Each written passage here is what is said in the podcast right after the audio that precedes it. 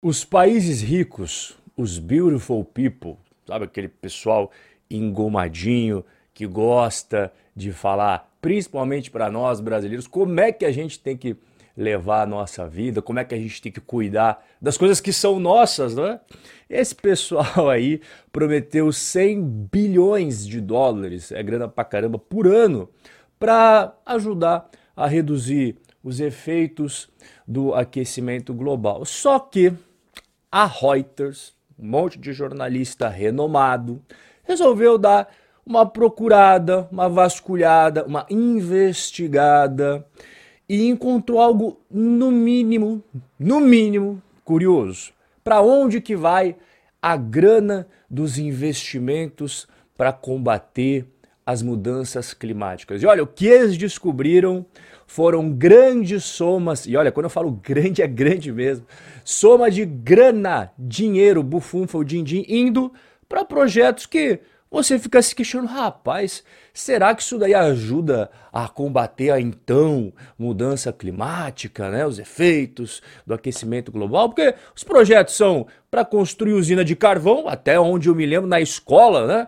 Carvão não é uma das fontes mais limpas. Hotéis de luxo em praias do Caribe. Caramba, será que isso vai ajudar a diminuir o efeito estufa? Lojas de chocolate. Eu fico me perguntando como é que faz uma loja de chocolate combater o aquecimento global. Pois é, foi tudo isso aí que o pessoal da Reuters acabou descobrindo e fez uma reportagem especial. Nações ricas dizem que estão gastando bilhões para combater a mudança climática, só que o dinheiro está indo para alguns lugares estranhos. É exatamente isso que eu vou trocar uma ideia com você. A fraude foi desmascarada, os investimentos bonitinhos aí dos Beautiful People, na verdade, são muito mais obscuros do que muita gente imagina. Para onde está indo o dinheiro dos investimentos para combater as mudanças climáticas? Foi isso que eles resolveram investigar, como eu falei para você agora, porque olha só Alguns achados, até mesmo porque não dá para você descobrir tudo, você vai ver daqui a pouco a falta de transparência desses caras faz os políticos brasileiros parecerem honestos.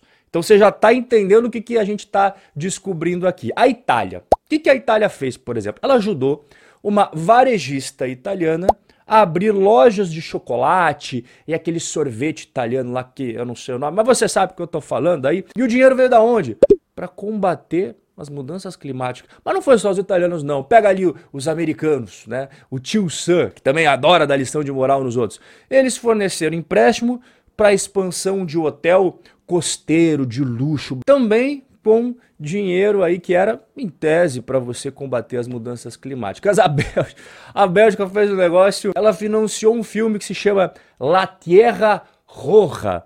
É um filme argentino, uma história de amor ambientada numa floresta tropical argentina e isso foi o suficiente para justificar aí o investimento nas mudanças climáticas. E o Japão? Ah, o Japão não perde tempo. O Japão não tenta nem disfarçar, porque a Bélgica pelo menos tentou, né?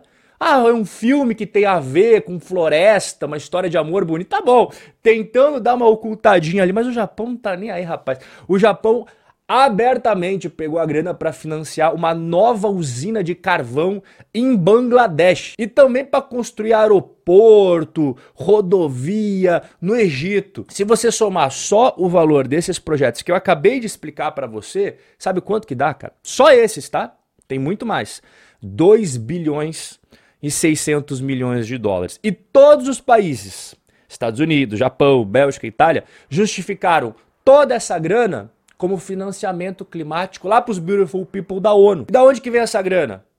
Doações. Você já viu propagandas, né, de ah, doe o dinheiro para ajudar a combater o aquecimento global? Então, outra é emissão de títulos de renda fixa. Você já deve ter visto aí título de renda fixa SG, fundos de investimento SG contra o aquecimento global, contribuições, enfim, tudo isso, tudo isso daí são fontes para você captar dinheiro e depois você poder botar nesses projetos que eu acabei de explicar aqui. Olha aqui, ó, o Japão. Esse daqui é a usina de carvão Matarbari, que o Japão deu aí 2,4 bilhões de dólares para financiar esse projeto que fica em Bangladesh. E a ONU aceitou esse negócio aqui como combate ao aquecimento global. Lá do aquele caso do hotel americano, é esse daqui, ó.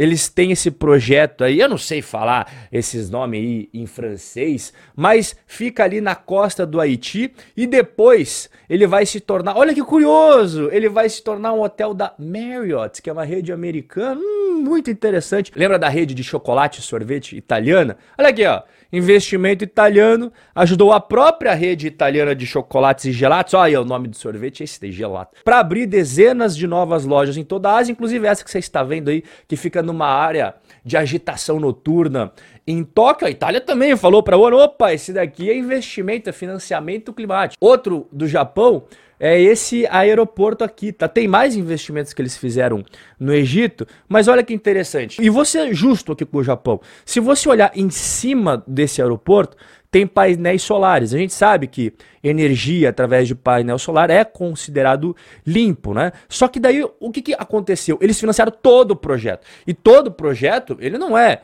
combatendo as mudanças climáticas. E o mais louco disso tudo é que tudo isso aqui que você acabou de ver não impede os governos apresentar para a ONU como projetos limpos, projetos de combate ao aquecimento global. E sabe por quê? Porque não existe nenhuma diretriz oficial, nenhuma regra dizendo o que, que é financiamento climático e o que, que não é financiamento climático. É como não está escrito no papel, não tem uma regra ali dizendo, acaba dando brecha para você encaixar o que você bem entender. E aí que começa toda a festa, e aí que começa toda a malandragem. Este é o velho oeste selvagem das finanças. Essencialmente, o que quer que eles chamem de financiamento climático é financiamento climático. E isso quem diz é o próprio subsecretário de finanças ali das Filipinas, que representa as Filipinas nessas negociações climáticas da ONU. O próprio cara tá admitindo. É velho oeste, irmão. Vale tudo, não tem regra nenhuma. De 2015 até 2020, que é onde eles divulgaram os últimos dados, depois disso a gente não teve atualização, os países Beautiful People fizeram 40 mil contribuições, projetos de financiamento, totalizando mais de 182 bilhões de dólares. E aí os repórteres da Reuters e também da Universidade de Stanford, que é uma universidade super conceituada, resolveram fazer o seguinte: vamos examinar então esses registros desses 40, dessas 40 mil contribuições de 2015 até 2020 para ver para onde que foi o dinheiro, para a gente conhecer esses projetos maravilhosos de combate ao aquecimento global. E aí o que, que eles descobriram? Cara, eles descobriram tudo isso que eu estou contando para você aqui. Já começa estranho quando os países eles não são obrigados a relatar os detalhes do projeto. Então, isso que eles encontraram foi quando os países resolveram contar, porque eles não são obrigados a contar. E quando eles contam, é uma descrição vaga pra caramba. Sabe aquele político enrolão? Aquele bagre ensaboado que escapa de todas as perguntas? É nesse estilo aqui. Tanto que em milhares de casos, os, repórter, os repórteres da Reuters e da Universidade de Stanford não conseguiram nem identificar o país, não é nenhum projeto eles não conseguiram nem identificar o país para onde foi o dinheiro. E quando tinha informação para qual país foi aquele negócio, eles perguntavam para o país que recebeu o que, que foi feito com o dinheiro.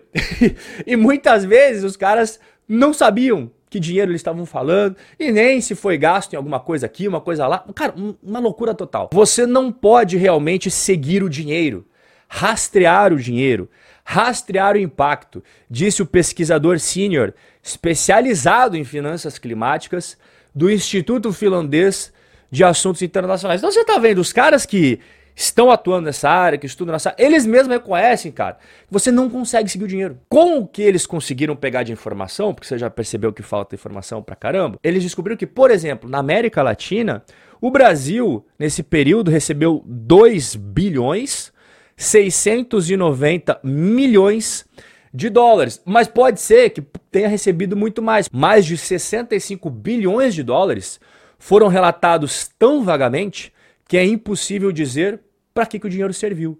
E alguns desses registros nem especificam o país para onde o dinheiro foi enviado. Cuidado com esses investimentos que falta transparência, em que você não sabe exatamente como funciona, você não consegue fiscalizar, porque toda vez que existe a falta de transparência, a falta de regras bem claras dizendo para onde vai o dinheiro, para que que ele serve, qual é o projeto, quem está se beneficiando, quando falta tudo isso, amigo, abre brecha para falcatrua, abre brecha para sacanagem. Agora, se imagine se tivesse mais informações. O que, que esses caras iam descobrir, né? E eu quero saber a sua opinião sobre tudo isso que a gente conversou aqui hoje. Eu vou ficando por aqui, mas você vai escrever aqui embaixo qual que é a sua opinião.